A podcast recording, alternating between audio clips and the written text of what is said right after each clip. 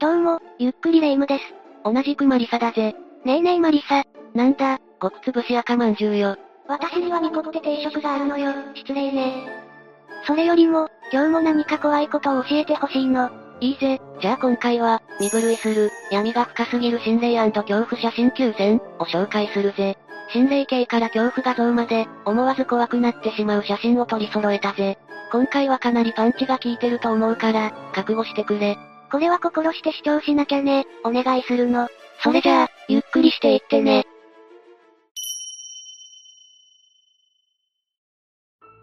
まず最初はこの写真だ。平成くらいに撮られた写真って感じね。平はそうなんだけどな、まさかの心霊写真なんだ。全然そんな風には見えないわ。一体どこに心霊物が？左側の男の人の後ろにブラウン管テレビがあるだろそこに不気味な男性の顔と思わしきものが映っているんだよ。うわ、本当ね。平和そうな雰囲気とは真逆の恐ろしい顔つき。これは本当に心霊写真なの？そのようだぜ。霊能者が言うには、この近辺に漂っている浮遊霊とのことだ。近くのお寺やお墓に埋葬された人の霊体かもだけど、特に害はないそうだぜ。それならよかったけど、個人的には不気味すぎて見るたびにゾッとしちゃうわ。まあ一方で、撮影者の顔が反射して映っただけという指摘もあるみたいだな。確かにそう言われたら、けどそれなら構えているカメラの影とかも入りそうなはずだけどね。そうだな。みんなはこの写真は本物の心霊写真だと思うかな？ぜひコメントで意見を教えてくれ。次の写真に行こうか。これは？画像がちょっと荒いけど、テレビ番組の映像かしら？ああ、これは現在でも大人気の、探偵ナイトスクープというテレビ番組での一幕なんだ。テレビスタッフも気づいていない、ガチの幽霊が映り込んでしまったと言われている、やばい瞬間のキャプチャ画像なんだよ。奥にいる黒い人影が、生身の人間には見えなかったそうだ。え、本当に霊が映っていたとしたら、大問題じゃない？ちなみに、どんな放送内容だったの ?1994 年に、恐怖の幽霊下宿、という調査内容で放送された回だったんだ。下宿先に霊が出て困っているから、調べてほしいという依頼だったぜ。この番組には色々な調査依頼が舞い込んでくるのよね。番組はお坊さんを同行させて除霊するも、依頼者の妹を風呂場に隠してドッキリを画策したり、割とおちゃらけた雰囲気もある回だったそうだよ。なんだ、じゃあエンタメ要素もあるし除霊も済んだし、一見落着じゃない。ところが放送後に、お坊さんの後ろに黒い影がはっきり映っているぞ、と噂になったんだ。本物の霊が映り込んでいたんじゃないか、とな。それが、この人影というわけね。ああ、これだけはっきりと映っているにもかかわらず、番組ではそれに一切触れていなかったんだ。これだけはっきり映っているのに、それは不自然ね。結局、テレビスタッフも気づかないうちに霊が映っていたのではないか、という噂が立つものの、真相は今でも不明なままなんだ。実際の映像を見たことがある人は、歩いてくるというより、スーッと近づいてくる感じだった。近づいてきてすっと消えたように見えた。と感じていたらしいな。これは闇が深いというか、謎が多い映像ね。本当だよな。真相が知りたいが、今となっては難しいんだろうな。もしこの映像を見たことがあるという方がいたら、ぜひコメントで教えてね。それじゃ、次の写真に行こう。少し古めの車の写真ね。って、めっちゃ事故ってる？ああ、これはかなり昔に茨城県つくばのとある道路で撮影された写真だ。ガードレールにぶつかって自損事故を起こした時に、記録用として写した写真が心霊写真になってしまったそうだよ。え、一体どの部分が？助手席をよく見ると、女の人の影のようなものが写っているんだ。あ、本当だ。カメラの方を睨んでるようで怖いわ。実際、かなり危険な例かもしれない、とのことだぜ。この場所は前に、女性が自ら命を絶った場所でもあって、その女性が自爆霊化していて映ってしまったかもしれない、と。確かに、強い恨みみたいなものを抱えてそうな感じよね。ちなみにこの場所は急カーブも相まって、事故が多発する場所として知られているようだよ。もしかしたら、この霊も関係しているのかも？どうだろうな？けど、見る人が見るとこの写真には、運転席と助手席の間にも他の浮遊霊が映り込んでいるそうだ。事実なら、もともと霊の溜まりやすい場所なのかもね。みんなも、何か違和感を感じる場所を運転するときは気をつけてくれ。次はこの写真だ。あれ、これって若い時のキムタクと工藤静香さんの写真よね？時代を感じるけど、本当に美男美女カップルよね？一見すると微笑ましい写真だけど、実は心霊写真と噂されている一枚なんだよ。そうなの？全然、霊的なものなんて見当たらないけど？右側の開いたドアの影に、人の顔のようなものが映り込んでいるだろ？うわ、本当だわ。少し前にこれが某掲示板にアップされたんだけど、浮遊霊的なものが映り込んでしまったんじゃないかと言われていたんだ。確かに、生きている人間の顔とは思えないわね。まあ、影でたまたま人の顔みたいに見えるだけ、って可能性もあるけど。そうだな、今となっては真相は謎のままだな。ただ売れてる芸能人にはファンの生き量をはじめ、いろんなものがつきやすい、というからな。もしかしたら本当に霊的なものかも、ということで紹介したぜ。次は初見じゃわかりにくいが、ある意味での恐怖画像だぜ。外国の女性よね？心霊写真には見えないけど、実はこの女性、かなり闇の深い生い立ちをしているんだ。マリーナさんというコロンビアの方なんだけど、なんと猿に拾われて育てられたんだ。え、嘘でしょ？それが事実なんだよ。彼女曰く5歳の時に村で誘拐され、ジャングルに捨てられてしまったんだ。一人ぼっちになった彼女は、おまき猿の群れに仲間として迎え入れられて、そこで暮らしていたらしい。すごい話ね。食べ物とかはどうしていたのかしら？猿たちはウサギや虫の捕まえ方を彼女に教えて、それを真似して獲物を捕らえて食べていたそうだ。最終的にはかなり仲良しになって、良好に暮らしていたそうだよ。野生に適応するなんて、すごい。そうして4年から6年が過ぎた頃、狩猟者が彼女を見つけて捕獲したんだ。その時のマリーナさんは、猿の言葉は話せたけど人の言葉は理解できない状態だったとか。そうなのね。でもそれで彼女は無事に保護されたんでしょ？よかったわ。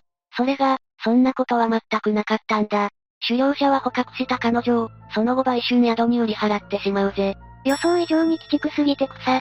そこでは雑用係をさせられていたが、彼女はほどなくして宿を逃げ出すんだ。その後は路上生活を経て、マフィア家族の奴隷となる。そこからも逃げ出した後、隣人の助けを借りてイギリスで住み込みのベビーシッターとして働くことができることになったんだ。そして職場で旦那さんとなる人物に出会い、結婚し家族を築いていったそうだよ。結果的に彼女は幸せを手にしたのね。よかった。それにしても闇が深いというか、現実とは思えないほどのすごい人生ね。こんな人生を歩んだのは、世界中でも彼女だけだろうな。次は、思わず目を疑ってしまう、ある意味での、ガチの恐怖画像、だぜ。エレベーターの中を撮った写真のようだけど、張り紙がしてある？張り紙には、こんな風に書いてあるぜ。目的地に着くまで、ボタンを離さないで押し続けてください。エレベーター不調のため、以下の手順でご利用ください。ドアが閉まるまで待つ、行き先階のボタンを長押しする。ドアが開いたりしますが、とにかく押し続けてください。途中階でドアが開いても、まだ行き先階ボタンを押し続けてください。慌てず、諦めなければ必ず行き先階までたどり着けます。ご迷惑おかけしますが、よろしくお願いいたします。何よこれ、怖すぎるんですけど。突っ込みどころが多すぎるけど、まずエレベーターが不調なら動かしちゃダメでしょ。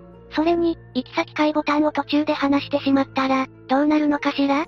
想像するだけで、怖くなってくるよな。行き先階より先に、あの世にたどり着いてしまいそうだ。その可能性大よね。出先や居住先のエレベーターにこんな張り紙がしてあったら、本当にゾッとしちゃうわ。みんなもなんだか怪しいエレベーターに遭遇したら、無理に乗らずに回避することをお勧めするぜ。次は心霊的な要素もある恐怖画像だ。何の変哲もない、ただの椅子に見えるけど？見た目はただの椅子なんだけど、この椅子に座った人は次々に死んでしまうという、呪いの椅子なんだよ。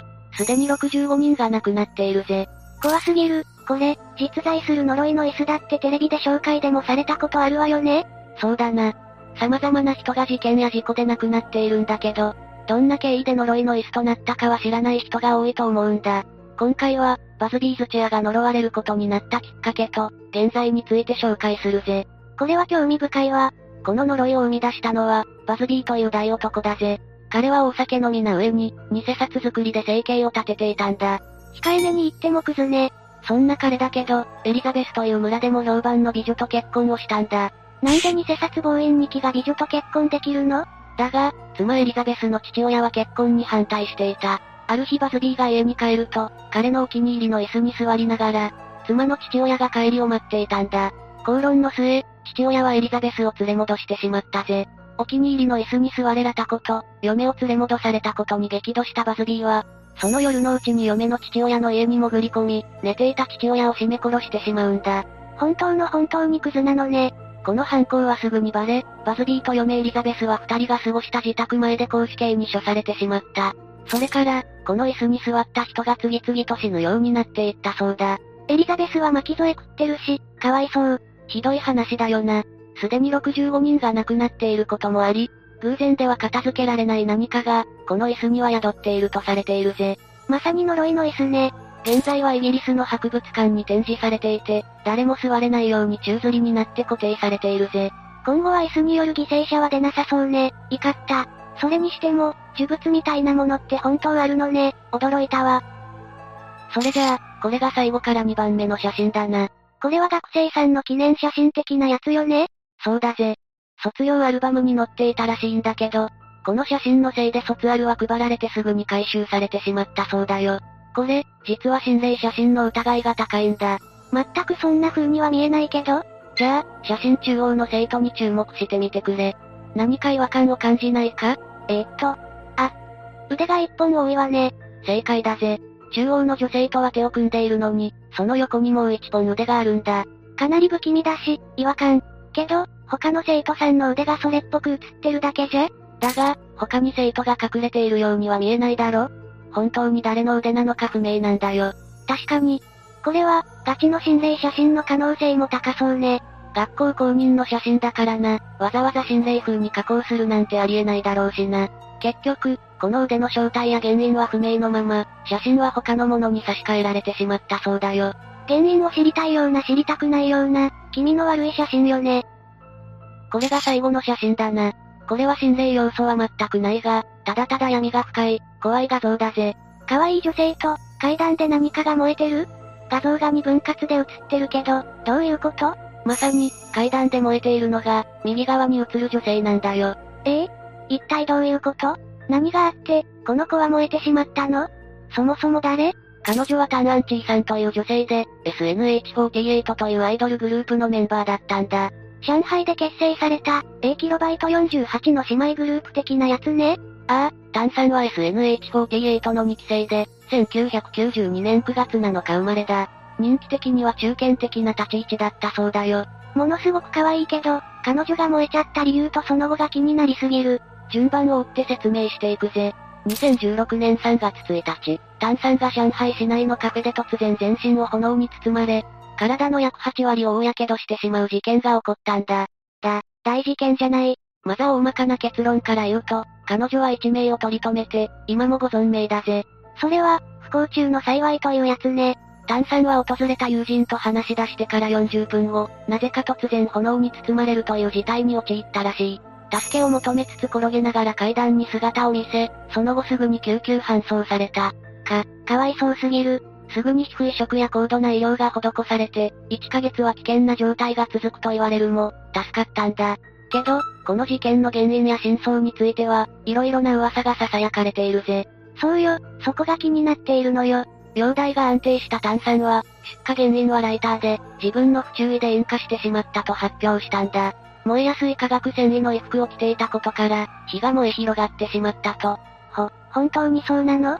当然、霊夢のように思う人も多く、現地では、この燃え方はおかしい、と様々な検証や取材がされることとなった。オイルなどがなきゃこんなに燃え広がらない、同席していた友人が怪しい。事件化しないように事務所に口止めされていたなどとな。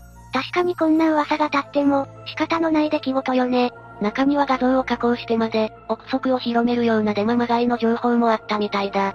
こういうことも起こりがちよね。結局、炭酸自身は、自分の不注意だった、というも、様々な噂は付きまとう形となってしまったぜ。なるほど。それで、その後の炭酸はどうなったの ?2016 年夏頃には、SNS で自分の健康状況をファンに伝えることができるまでに回復しているぜ。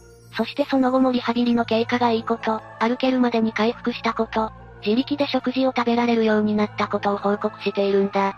順調に回復していってるのね、怒った。2017年には火傷治療のほとんどが終了し、日常生活を送れるようになったそうだぜ。そして事件前のようにお下げ髪にできるまでなったし、いつかまたファンの前に立つことが目標とのことだ。闇が深い出来事だったけど、炭酸が前向きに頑張っていてすごいわ。いつかまた、歌を歌えたりファンと交流できる日が来るといいわね。ということで以上が、身震いする、闇が深すぎる心霊恐怖写真9選、だったぜ。今回は一段と闇が深かった気がするわね。そうだな。また心霊系、怖い画像や映像を見つけたら紹介するから、楽しみにしていてくれ。やったわ、頼むわよ。霊夢は私が用意した動画にリアクションするだけだから楽でいいよな。本当に国つぶしかもだぜ。う、今度はネタ収集は私がやろうかな？本当かな？ってことで、今日の動画はここまでだ。各写真への考察や追加情報を持っている方は、ぜひコメントで教えてね。最後までご視聴ありがとうございました。